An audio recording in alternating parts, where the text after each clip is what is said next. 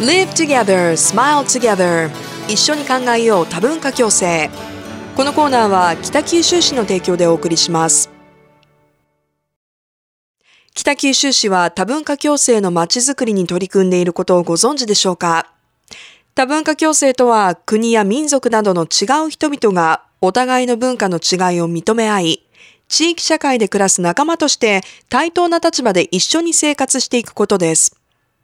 そんな北九州市の多文化共生の取り組みについて、3月の毎週木曜日の Top of the Morning では、優しい日本語をキーワードに、この活動に関わる方々のお話をお聞きしていきたいと思います。今週登場していただくのは、北九州国際交流協会日本語コーディネーターの林田真美子さんです。それではお聞きください。さて、ここからは優しい日本語をキーワードに多文化共生について皆さんと考えていきたいと思います。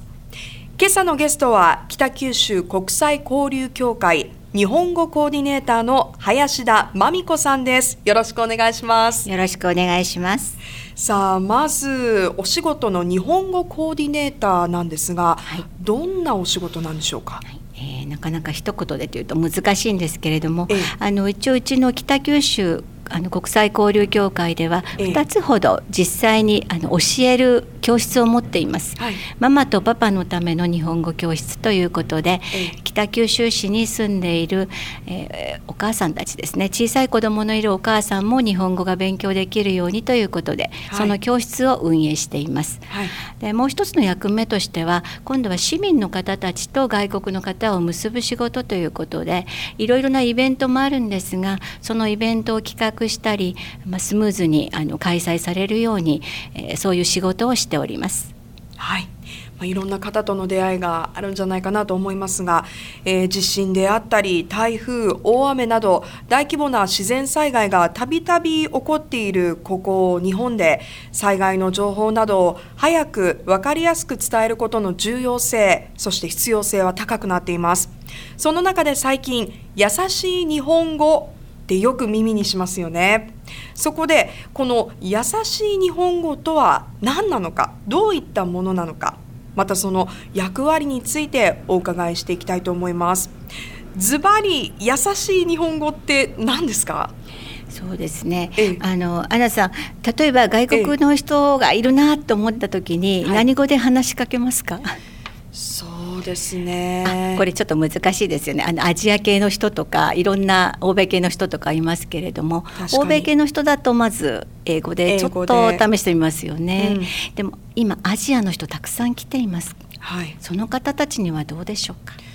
うんやはり日本に来られている方々ですから日本語で話しかけるのが自然かなと思います、はい、もうその通りなんですよね、うん、ですからまず優しい日本語コミュニケーションの一番入り口だと思います、はい、優しい日本語の最たるものはまずは挨拶だと思うんですけれども、そうですね、こんにちはとか、ええ、あのどうしましたかとかそれから、えー、お国はどこみたいな形で優しい日本語はコミュニケーションの入り口だと思っています。うんで私たちがあの一緒に暮らしていく上で今は同じアパートとかマンションの中それから同じ町内で皆さんもちろんコンビニやスーパーでも外国の人が働いていたり一緒に住んでる地域の中に外国人いっぱいいると思うんですがその人たちにもどうか日本語で話しかけてあげるというのをしてほしいということで優しい日本語を提唱しているところです。うんあの挨拶というととても分かりやすいと思うんですがそれ以外に、まあ、具体的にはどういった、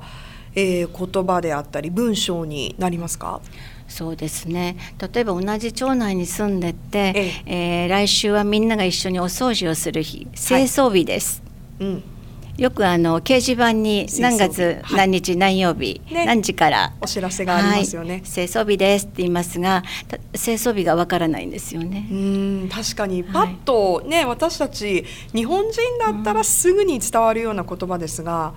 ちょっと外国の方には難しいかもしれないですね。そうですね。特に漢字のあの二字熟語以上になりますと、ええ、とっても難しいですから、うん、例えばそこにですね振り仮名で清掃日って書いてあるとみんながちょっとチェックあの振り仮名のところであのアプリを使ってどんな言葉かなっていうふうに考えることができるそれも優しい日本語の第一歩だと思います。うん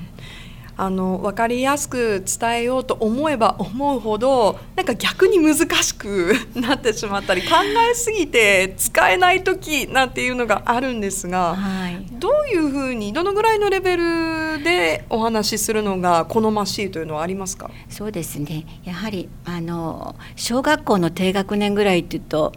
あんまり漢字もまだ入っていませんけれども、ええ、その人たちに話すレベルの日本語、うん、でも大人に話しているという意識で、はい、えー、話してあげるというのは大事だと思います。うん、何月何日一緒に掃除をします。ああ、わかりやすいですね。わ、はい、かりやすいですよね。で、ここ駐輪禁止とかいうところもここに自転車を止めてはいけません。はい。はいこの敬語を使うというのはどうですか？そうですね。敬語を使いたいですよね。日本の人、おもてなしが得意ですから、えー、でもごめんなさい。敬語はですねやはり分かりにくいです。よく勉強していても例えば「お召し上がりください」が食べ「食べてください」に結びつくというのは結構あのレベルが高い人でもあのすぐには分かり分かりづらいところがありますね。うん。まあ、あのしっかりとえー、主語を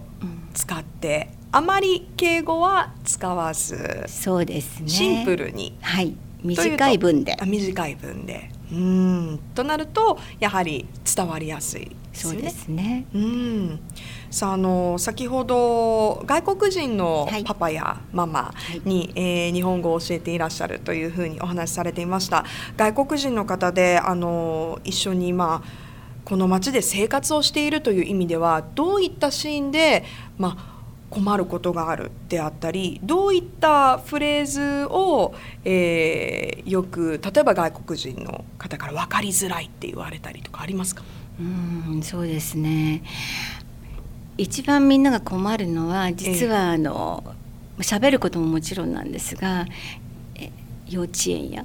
小学校からもらってくるプリントですね。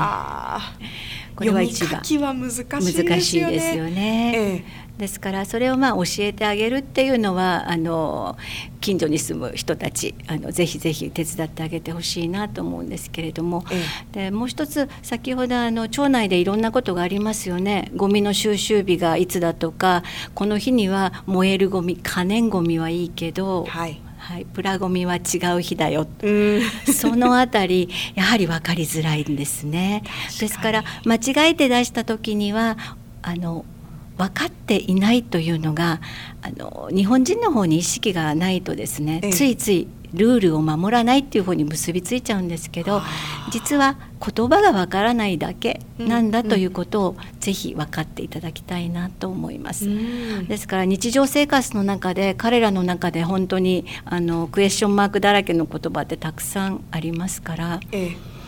できれば先ほど申し上げたように本当に短い言葉でそしてあの動詞もたくさんありますけれどもなるべく、えー、崩さない。例えば、食べられます」じゃなくて「食べることができます」とか、うんうん、使えます」じゃなくて「使うことができます」「できません」そういう言葉をぜひ使ってあげてほしいと思います。うん。まあ、こういった日常の些細なところから、まあ、挨拶もそうですし、うん、えー、そういったところをこう簡単に説明してあげるルールを理解してもらうというところからコミュニケーションを広げていってもらいたいなと思いますが仲良くなるとまあ、方言なんかも出てくるんじゃないかなと思いますけど、はい、方言はどうですか？初めはやっぱり分かりづらいですよね。でよね。でも一緒にいるとたくさん聞きますから、ええ、また使ってみたい人も出てきますので、うんうんうん、その時にはちゃんと教えてあげて、はい、あのニコニコ笑いながら使うというのもいいコミュニケーションだと思います。うんなるほど。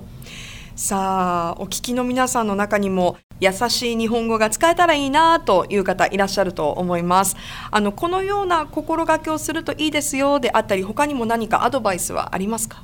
そうですね。先ほど申し上げた、まあ、動詞あんまりあの崩して使わないというのがありますけれども「ですます」ちょっと変な日本語になりますけど、はい、あなるべくあの食べましょうじゃなくて食べま食べてくださいとか、うんうん、あの分かりやすい形で使うというのが一番大きいと思います。はい、あと先ほど申し上げた短い文で、それからスピードはゆっくりめでお願いしたいと思いますがあとはそうですねあんまりたくさんカタカナ語は使わない。意外とあの発音が違う言葉って多いんですよね。ええ。ですから例えばライフラインという言葉ニュースなんかでもよく聞きますけれども、えそれはそのまま伝わっているかというとそうではないので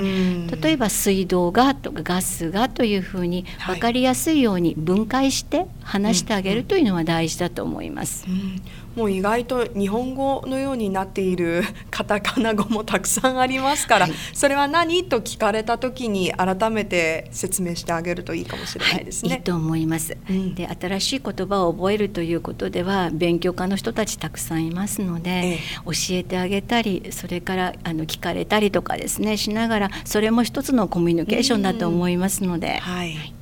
わからないことはね、えー、お互いに、まあ、教え合うということが大切ですよね。もうあの時にはこうボディーランゲージなんかも交えて、はい、楽しくコミュニケーションが取れるといいですよね。そうですね、日本人ってあんまりねボディーランゲージ使いませんけれどもちょっとだけ大げさにしてあげて照れないで、うん、ボディも使ってください。はい、いやでも教えていただいたポイントをこう覚えておくだけで簡単にコミュニケーションが取れそうだなと思いました。ということで林田さん今日はどうもありがとうございました。ありがとうございました。さあ来週も引き続きこのコーナーで優しい日本語に関わるお話をお届けしたいと思います。いかがでしたか？優しい日本語は難しく考えるとこんがらがってしまうこともあると思いますが、まずはシンプルに挨拶から、そして伝えたいという気持ちが大切です。壁を作らずコミュニケーションをとってみてくださいね。ここで北九州市の多文化共生に関してのご紹介です。北九州市の外国人インフォメーションセンターでは、外国人の方への情報提供や相談対応などを行っています。相談は火曜日から金曜日の10時から16時まで。日本語のほか、英語、中国語、韓国語、そして火曜日、水曜日はベトナム語も対応が可能です。お問い合わせは093-643-6060 093-643-6060もしくは北九州国際交流協会ホームページをご覧ください。Live together, smile together 一緒に考えよう多文化共生